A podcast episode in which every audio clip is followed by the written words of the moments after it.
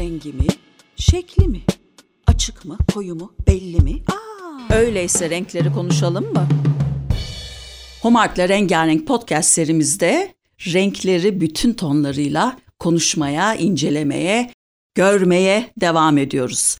Ben Homart yazarlarından Pınar Karadeniz. Bu bölümdeki konuğum mimar ve Robotel Derneği Başkanı, kurucusu sevgili Zeynep Karagöz. Hoş geldin Zeynep. Hoş bulduk.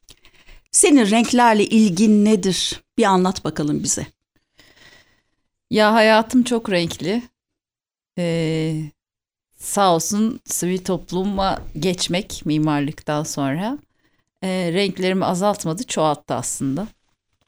Biz Robotel Derneği olarak e, el ve parmak kaybı olan, kol kaybı olan veya doğuştan öyle olan e, kardeşlerimize üç boyutlu yazıcı teknolojisinin kişiye özel üretim avantajından faydalanarak tamamen ücretsiz mekanik eller yapıyoruz.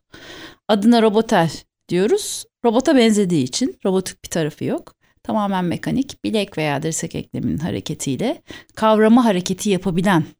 Dolayısıyla e, çocuklara proteze erişimleri olana kadar e, kol kaslarında erimelere engel olan, beynin gelişimine destek olan artı bir de kendilerini eksik değil, güçlü hissetmelerini sağlayabilmek amacıyla böyle rengarenk eller yapıyoruz. Renklerimiz burada devreye giriyor. Üç boyutlu yazıcıdan çıkan eller öyle e, protezler gibi böyle ten rengi, ten dokusu vesaire değil. Daha ziyade böyle oyuncak gibi eller. E, çocuklar için de bu e, hiç sorun değil aksine çok da eğlenceli. Dolayısıyla biz onların hayal ettiği kahramanlarda, temalarda eller yapıyoruz. Rengarenk ellerimiz var yani. E, bu rengarenk elleri yapma e, hikayesi biraz e, geçmişteki maker hareketinden mi başladı sanki? Ben öyle biliyorum. Ya aslında biz Robotel sayesinde maker hareketiyle tanıştık. Öyle birbirinin iç içine içine geçmiş bir durum. Ee, ben aslen mimarım dediğin gibi hı hı. E, ama mimarlık e, deneyimim ve mimarlık mesleki e, tecrübem de zamanla evrildi. Biraz böyle e, çok disiplinler arası düşünmekten, geniş resme bakmayı sevmekten, e, işin içine çorbaya farklı renkler katmak istemekten kaynaklı olarak deneyim tasarımına evrildi zamanla. E, mimarlık e, şirketi reklam ajansı ile evlendi, bir tasarım ajansına dönüştü. Oradan teknolojiyle beraber projeler yapmaya başladık. Geçici projelerde yapınca deneyim tasarımı dedik adına. Ondan sonra da çeşitli teknolojileri kullanarak projeler üretirken üç boyutlu yazıcı hayatımıza girdi. Üç boyutlu yazıcı e, ilerinin böyle geleceğin en güzel, en verimli, hayatımızı değiştirecek, ondan sonra devrimsel bir teknoloji diye insanları anlatırken telefon kılıfı ve oyuncak basıyor olmak çok gerçekçi bir hayat değiştirici metot olmadığını karar verdik. Ve örnek bir proje aslında göstermek istedik. Robotel bir sosyal sorumluluk projesi olarak başladı o anlamda. Yani ajansın işte bu teknolojiyi nasıl insan hayatına gerçekten artı değer katar diye araştırma yaparken globalde yeni oluşmuş bir sosyal medya grubuyla o zaman Google Plus vardı. Google Plus diyebilirim çünkü artık yok. Ondan sonra 500 kişilik bir global e, insan grubuyla karşılaştık. Aa baktık açık kaynaklı eller, tasarımlar. İşte bir tane Güney Afrikalı marangoz kendine yapmış parmak, oradan komşusuna el yapmış Amerikalı mekatronik e, mühendisiyle birlikte çalışmış biri. İngiltere'den biri, bilmem nereden falan. Aa, bir de patentlememişler, lisanslamamışlar. Açık kaynak olarak insanlığın e, kamu yararına, sosyal fayda amaçlı kullanımına açmışlar. Ah işte ütopya. Dedik ki budur. Zaten açık kaynak bilgiye ve tasarıma o zamanlardan beri inanıyoruz ve ona e, gerçekten bağlıyız. Her anlamda bizim için aha işte budur anı oldu e, ekipçe e, Serdar ve Hakan, Serdar Okumuş ve Hakan Pakten'le birlikte üçümüz ilk robotili 2014 yılında matbaada dört parmağını kaybetmiş olan Mehmet Ali Toprak isimli bir kardeşimize yaptık. Ondan sonra da dedik ki işte bu böyle yapılıyor. Zaten tasarım açık kaynak. Belki insanların önünde dil engel olabilir diye bütün dokümanları Türkçe'ye çevirdik. Yapım süreçlerimizi kaydettik. Ondan sonra bir de site kurduk. robotel.org diye. Her şeyi yayınladık. Buyurun herkes yapsın dedik. Kimse yapmadı. Çok klasik bir Türkiye hikayesi. Ondan sonra ama işimize döndük biz sonuçta yani biz hani bakın yapılabiliyor kanıtladık. Basında falan yer aldık. Ee, bu basında medyada yer alınca insanlar gelip bize siz makersınız dedi. Hmm. Ha dedik ney? Maker. O zamanlar yeni moda olmakta olan bir kavramdı. Şimdi artık moda değil bu arada geçti artık. Evet moda olduğu zamanlar e, biz de dergide Homart'ta yazısını yapmıştık. Evet her trend gibi böyle bir yükseliş bir de iniş var. Elbette elbette. Ondan sonra e, o zamanlar modaydı yeni moda olmaktaydı. Amerika'da Dale Daughtry diye bir amcamız Make Magazine diye bir dergi çıkarmıştı. TED konuşmasında anlatıyordu. Ne maker? Aslında bizim kültürel olarak çok aşina olduğumuz zanaatla sanatın yaparak öğrenmenin, deneyimsel öğrenmenin böyle bir karışımı gibi bir şey. Ee, bir şeyi e, sadece düşünmek yetmez yapmak da gerek. Yaparak, deneyimleyerek öğreniyor ve öğretiyorsanız makersınız diyordu. E biz zaten öyleyiz diyorduk. Çünkü yaptığımız, kullandığımız teknolojilerin e, Türkiye'de öncülerinden olduğumuz için onların eğitimini vermeye başlamıştık bile. Bunu da güzel bir maker projesi olarak e, paylaşmaya başladık. Bir dönem neredeyse işimize çok az vakit ayırıp işte bir yandan Robotel'de gönüllüyüz, bir yandan Maker hareketinde gönüllüyüz, işe vakit kalmıyor falan dönemi oldu bir dönem. Ondan sonra yavaş yavaş ben tabii mimarlıktan sıyrılıp sivil topluma doğru yatay geçiş yapmış oldum. Ee, bu Robotel tarafında da aslında 2014'te ilk eli yaptık ama aileler bize 2015 sonu falan bulup vakalar 2015'te gelmeye başladı. O zaman da e, işte çocuklar, aileleri, öğretmenler falan filan hayır da diyemiyoruz. Çünkü yapabiliyoruz. Yapabiliyorsak yapmalıyız. Öyle bir vazife duygusu var. Ee, ama destek olamadığımız şehir dışından insanlar çıktı falan. Biz gidemiyoruz, yoğunuz falan. Bir baktık sosyal medyada bir yerlerde paylaşınca ben bir ucundan tutarım diyenler var. Ha, o zaman bize ışık yandı. Dedik ki hmm, demek ki bir gönüllü ağı oluşturarak biz bunu imece usulü yapabiliriz dedik. Ee, 2015'ten itibaren de çocuklara yapmaya başladık. Ondan sonra da e, yavaş yavaş vakalar arttı. 2015'in sonu ilk çocuk vaka, ondan sonra daha önce birkaç genç vaka var. Ondan sonra da 2017'de e, fark yaratan seçildik Sabancı Vakfı tarafından. Siz kimsiniz deyince de tüzel bir kişilik olmamız gerektiğini anlayıp ve dernek oldunuz. dernek olduk. Bu vesileyle. Kervan yolda düzülürün tam karşılığı. E, evet derneksiniz ve şu anda tabii e, yaşanmış olan... E, çok acı çok acı felaketle birlikte çok daha farklı bir konuma geldiniz. Çok daha farklı bir işleve sahipsiniz. Biraz bundan bahseder misin Zeynep? Tabii zaten şimdi e, bir yandan çok e, hüzünlendiğim, acı duyduğum bireysel olarak bir yandan da gurur duyduğum bir noktadayız. E, biz bugüne kadar artık uzuv farklılığı diyoruz, engelli demiyoruz. Doğuştan ağırlıklı olarak e, elleri parmakları gelişmemiş olan kardeşlerimizle çalıştık. Travma vardı yaptığımız vakalar arasında ama çoğu ya işte bir kaza, terör, savaş oranı çok düşüktü. Şimdi eninde sonunda yetişkinlerin bir şekilde proteze erişimi oluyor. Çocukların proteze hiç erişimi yok. Çünkü çok pahalı, Yapımı çok meşakkatli, çocuklar çok hızlı büyüyorlar ve sürekli değiştirmeleri 6 ay, bir senede bir değiştirmeleri gerekiyor. Üstelik sektördeki, piyasadaki protezlerin çoğu fonksiyonel değil. Öyle bir kavrama işlemi falan da yapmıyor. Yapanları çocuklar kaldıramıyor ağır oldukları için falan. Bugüne kadar biz çok mükemmel bir boşluğu dolduran bir pozisyondaydık. Her ne kadar istatistik olmasa ve herkese erişmek için görünürlük kıymetli olsa da 400'den fazla çocuğa 1000'den fazla el yapmıştık. Ee, bu tarihe kadar. Bir anda karşımıza başka bir tablo çıktı bu sefer. Travma tablosu.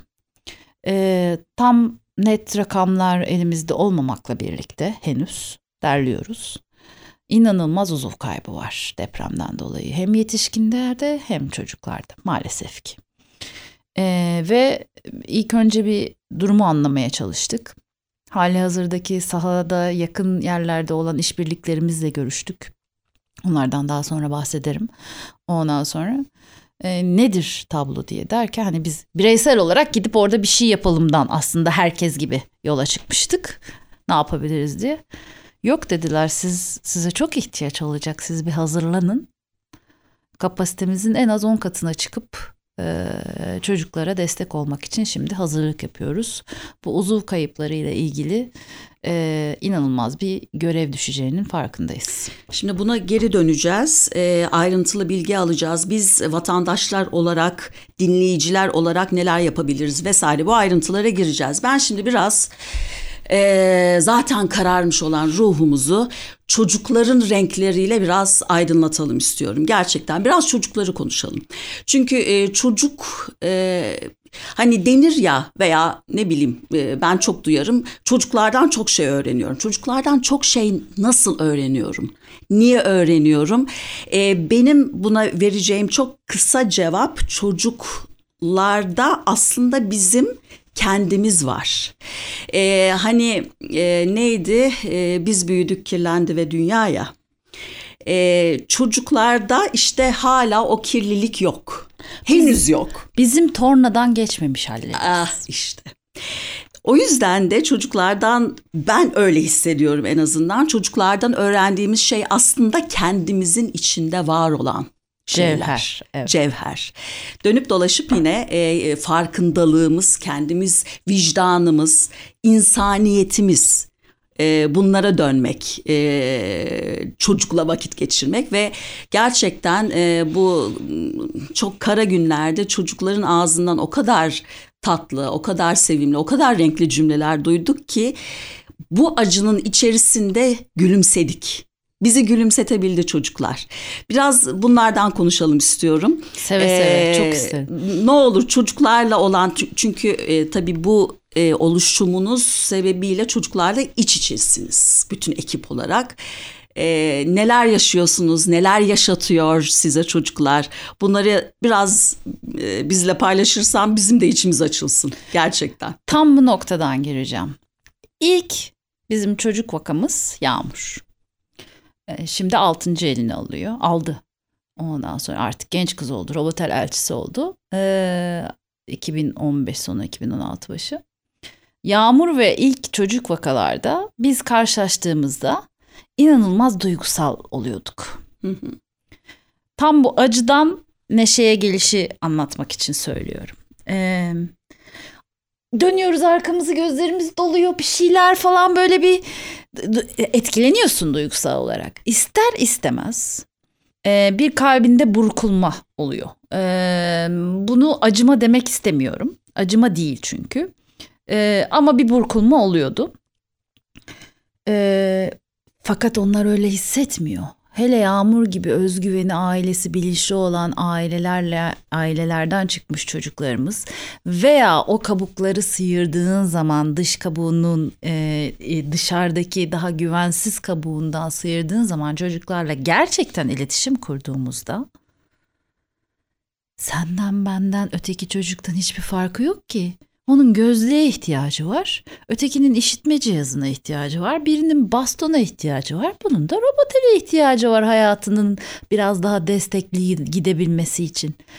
Yani orada bir acıma duygusunun yersizliğiyle bir yüzleşme oldu. Benim kendi tarafımda en azından. Evet.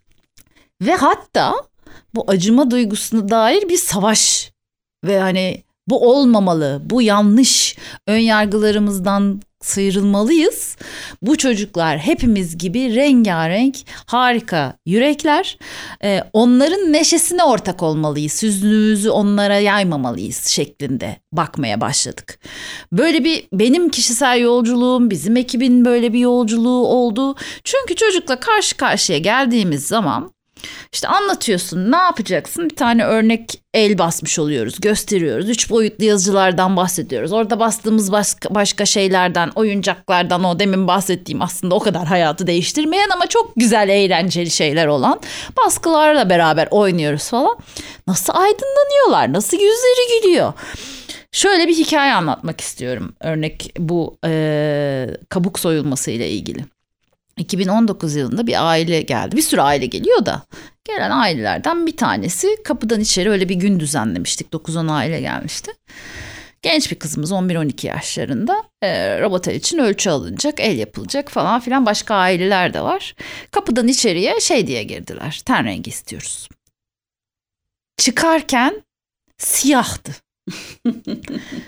Havalı diye o da. Yani çünkü çocuklara anlattığınız zaman dokuz aileden biri siyah, biri Iron Man, biri Batman, biri kırmızı, biri öyle çıktılar.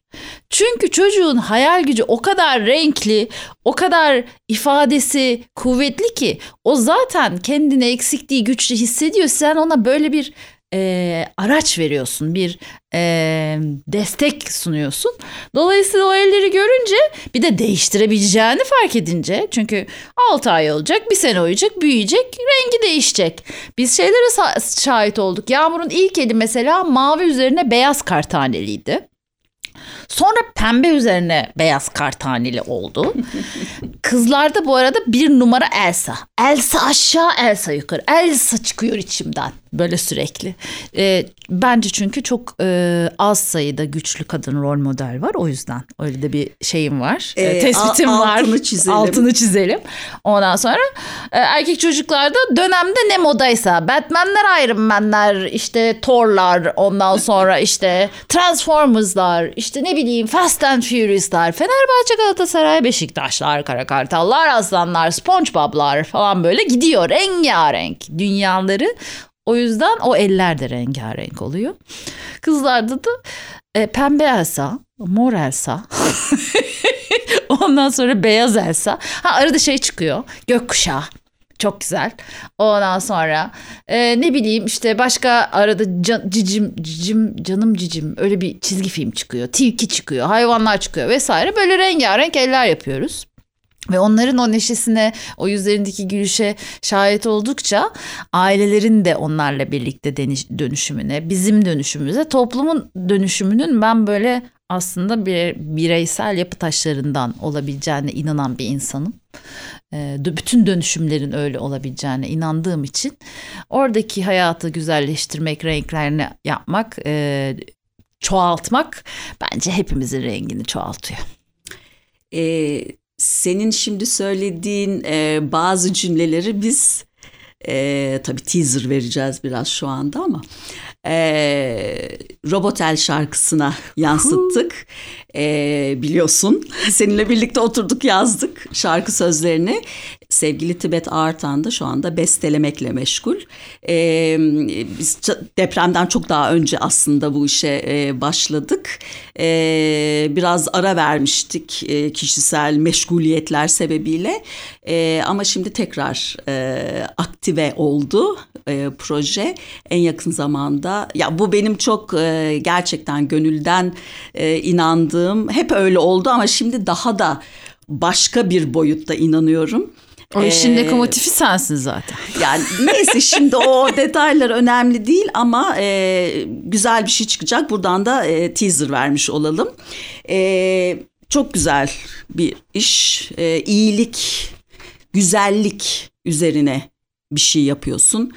E, aslında e, iyilik ve güzellik üzerine düşünüyorsun öncelikle. Bu sana iyilik ve güzelliği geri getiriyor.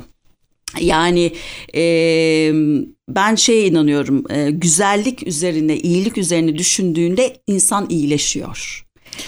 E, buna inanıyorum e, ve hepimizin hayatta e, ucundan da olsa iyilik, güzellik düşünmemiz gerektiğini ve o iyilik güzelliğinde bir ucundan tutmamız gerektiğini düşünüyorum. Çünkü öncelikle bu bize iyi geliyor. İnsana iyi gelen bir şey bu. Ee, çocuklar e, hakkında düşünmek zaten güzellik düşünmek demek. Dolayısıyla sen de böyle bir şey yapıyorsun. Ee, senin yaptığında hepimize iyi geliyor. Ee, orada ufak bir yorumda bulunayım. Buyurun. ee, her insan farklı. Ben düşünsel insandan ziyade aksiyon insanıyımdır mesela. Bizim ekipte Serdar daha zihinsel İşte düşünseldir. birbirinizi tamamlıyorsunuz Evet. bu anlamda Ee, tabii. Burada aslında illa hani e, illa bir işte gidin bir yere destek olun işte yani X misyonu herkese uygun olmayabilir. Elbette. Ee, iyi düşünmek kimisine uygun olur. Düşünsel işler yapar. Kimisi aksiyona geçmek için e, yaratılmıştır. iyi bir şeyler yapar. Kimisi bir şeyi yönetir, liderlik yapar, başlatır. Kimisi yapılanın ucundan tutar, destek olur. Hı hı. Ee, orada ben hiçbirinin diğerine üstünlük sağlamadığının altını çizmek istiyorum. Çok doğru. Ee, birlikte çalışarak aslında bir şeyleri e, çoğaltabiliyoruz. Ama e, bir şey yapabiliyor olmanın e, gücünü eğer hissedersek inanılmaz büyük bir motivasyon onu da söyleyeyim. Yani e, mükemmeliyetçi olmamak biraz ayaklarını çamura basmayı göze almak lazım orada. Harika. Peki. Evet şimdi şu andaki aksiyon planınız nedir? Neler yapıyorsunuz? Ne tür desteğe ihtiyacınız var? Biz sade vatandaşlar neler yapabiliriz? Ee, aksiyon planından gideyim. Ee, şu anda e, öyle bir noktadayız ki e, maalesef hala temel ihtiyaçları karşılamakla uğraşıyoruz. Ama bir yandan biz sahada e, tespitlerimizi ve hazırlıklarımızı yapmaya başladık. Çünkü bir eli e, takabilmek, bir ortez protez için çalışmaya başlayabilmek için yetişkin veya çocuk fark etmez tıbbi müdahalelerin hepsinin yapılmış olması ve yaraların iyileşmesi lazım önce. Bu çocuklarda hızlı da iyileşme olduğunu düşünerek 3 aydan falan başlıyor aşağı, aşağı yukarı. Daha hızlı da olabilir, daha uzun da olabilir. Dolayısıyla bu süreyi biz hazırlık için kullanmaya karar verdik. Sonuçta çok küçük e, çekirdek kadroyla her işini kendi yapan bir sivil toplum örgütüyüz. E, daha henüz elimizde net rakam yok ama en azından 10 katı kapasiteye artmamız gerekecek gibi duruyor. Artı operasyonel olarak da biraz bir revizyon yapmamız gerek. Çünkü Türkiye çapında 4000'den fazla gönüllümüz var normalde. Fakat afet bölgesindeki çalışmalar için tamamen gönüllülerle hareket etmemiz mümkün değil. Ortada bir travma, bir yas, bir psikolojik durum var. Dolayısıyla bizim e, profesyonel ya da yarı gönüllü yarı profesyonel bir çekirdek kadroyu oluşturup İstanbul'da e, e, merkezdeki tasarımcı ve e, üretim ekibini çoğaltıp kadroyu büyütüp bir de gezici ekiple sahada işbirliklerimizle bu vakaları tespit edip el yapmak için hızlıca hazırlık yapmamız lazım. Her şeye ihtiyacımız var bu arada. Yani neredeyse sıfırdan kuruluyormuşçasına. Çünkü 10 katı kapasite oldukça yüksek bir kapasite demek. Yere ihtiyacımız var. Ee, Daha büyük bir yere geçmemiz gerekiyor. Artı bulunduğumuz yerden bir çıkış durumu söz konusu. Ee, Maddi kaynağa ihtiyacımız var.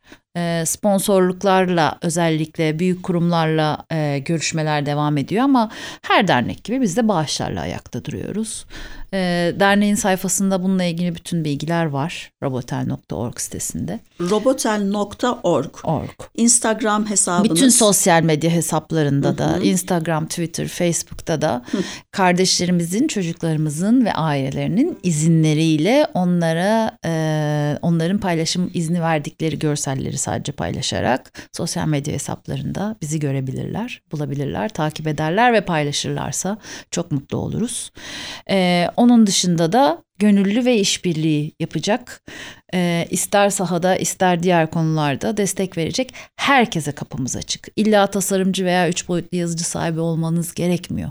Çünkü mesela bir tane banka veznedarı bu ellerin ucuna para sayarken koyduğumuz, kullandığımız silikon parmak uçlarını takalım deyip bizim bir tasarım sorunumuzu çözmüş durumda. Kayıyordu çünkü metal ve cam tutarken. İşte ne bileyim bir başka arkadaşımız gitti e, AVM'lerde poster yaptı bize gönüllü sundu. Bir kere bilmek ve paylaşmak bile çok kıymetli. Çünkü biz ancak görünür olarak ailelere, insanlara ulaşabiliyoruz ve aynı zamanda sahadaki işbirliklerimizde aynı şekilde bizi buluyor. Bütün sivil toplum örgütlerine ondan sonra kurumlara kuruluşlara beraber çalışmak e, yöntemiyle yaklaşıyoruz zaten. İşte ne bileyim ekibin psikolojik desteğinden tutun ondan sonra malzeme desteğine Ondan sonra e, bağıştan tutun da işte geleyim koordinasyonu gönüllü olayım atölyede size telefonlarınızı açayım'a kadar her türlü desteği açız. Sadece el mi yapıyorsunuz Zeynep? E, bugüne kadar sadece parmak, kol, el yaptık evet. E, ama deprem özelinde e, şöyle bir aksiyon planında e, strateji olarak üç adım düşündük. Bir zaten çok iyi bildiğimiz el, kol, parmak konusunda full destek vereceğiz. İki, e, daha henüz çok e, tam gelişmediğine inanmadığımız için, gelişmediğine inandığımız için e, bazı modelleri Türkiye'de uygulamamıştık. Dirsek üstü amputasyonlar için omuzdan çalışan mekanik eller var, yetişkin elleri var vesaire. E, bunları hızlıca adapte edip bunları da uygulamak istiyoruz. Yetişkinlere de ihtiyaç e, olduğu takdirde ve isterlerse vermek istiyoruz. Üçüncüsü de ortez protez ayak bacak konusunda destek vermeye karar verdik. E, vücudun ağırlığı nedeniyle o ortez protezlerde üç boyutlu yazıdan çıkan malzemenin e, mukavemeti yeterli olmayabiliyor. Bazı çocuk modelleri dışında e, orada daha güçlü ortez protez medikal ekiplerle birlikte çalışmamız lazım. Ama bazı parçalar yapılabilir, geçici çözümler yapılabilir. Biz de bunları birlikte çalışmak ve işbirliği yapmak şeklinde e, yürütmeye karar verdik. Bu arada şu da e, merak ediliyor olabilir diye sormak istiyorum. E, eller e, ne şekilde hareket ediyor? E, herhangi bir sinire veya kasa bağlı değil. Hı hı. Çocuklar istediği zaman takıp çıkarabilecekleri bir oyuncak gibi kullanıyorlar bunu. Üstünde cırt cırtlar var. Koluna geçiriyor. Kendi takıyor çıkarıyor zaten. Ondan sonra hani ilk seferlerinde belki ailesinden destek alabilir. Takıyor. Ondan sonra bir eklemin hareketli olması gerekiyor. Üstünde ipler ve lastikler var. Hatta ortodonti lastikleri falan kullanıyoruz. Ondan sonra e, bileğini kastığı zaman veya dirseğini kastığı zaman hepsi birden parmakların e, gerilerek kavrama hareketi yapıyor. Bıraktığı zaman da açılıyor. Yani böyle mm, ayakkabı e, şey yapmak, bağlamak, e, düğme iliklemek gibi bizim karmaşık dediğimiz parmakların ayrı hareket ettiği işleri yapmak imkansız ama top oynayabilir, bisiklete binebilir, skutura binebilir, yemek yiyebilir. Ondan sonra yani çok temel ihtiyaçlarını karşılayabilir en azından. Muhteşem. Peki aklına hangi şarkılar geliyor? Bu sohbetimiz sonunda. Evet. renkler, ee, rengarenkler. Ya ne burada bi- biraz felsefe yapabilir miyim? Ay lütfen. Ee, bunu soracağını bildiğim için hazırlıklı çalışkan öğrenci olduğum için. Ee, üç şarkı söyleyeceğim. Buyurun. Ee, biraz da hayatı ilk başladığımız zamanlarda ki naifliğimiz ve e, masumiyetimizi temsil eden White Rabbit, Jefferson Airplane. Ee, çok aslında beyaz bir şarkı değil ama e, o masumiyeti benim için sembolize ediyor bireysel olarak. Sonra ergenlikle birlikte e, depresyona girdiğimiz. Tabii ki. Grunge çocuklarıyız biz. Lütfen. E, Pearl Jam Black. Ve hayatımız boyunca bu iki aslında e, şeyin e, siyah beyaz, yin yang, artı eksi kavramın gittik, arasında geldik, gittik, çok geldik. savrululduk. Savruluyoruz. Tabii. İnsanoğlu olarak Devam öyle. ediyoruz. Hayatımız Doğru. bu zaten. Doğru. Ama şimdi Bohemian Rhapsody. Oh. şimdi hepsinin olduğu. Benim için müzikte rengarenk tam Bohemian Rhapsody'dir. İçinde belki o kadar renk yok şey olarak, e, sözel olarak, kelime olarak. Gerek yok. Ama her şey renk var. Evet. E, ve hayat da öyle bence. Yani çok renkli. Hepsinin böyle güzel dengede akışta olduğu. Kimi zaman birinin coştuğu, kimi zaman ötekinin e, öne çıktığı siyahın, beyazın ondan sonra ama e, aslında ötekinin diğerinin varlığının bizi e, var olmaya ittiği bir e, yani siyah olmasa beyaz da yok, beyaz olmasa siyah da yok. O yüzden Bohemian Rhapsody diyorum. Harika diyorsun. İyi ki geldin Zeynep. Rengi mi, şekli mi, açık mı, koyu mu, belli mi? Aa, Öyleyse konuşalım, konuşalım. Rengarenk.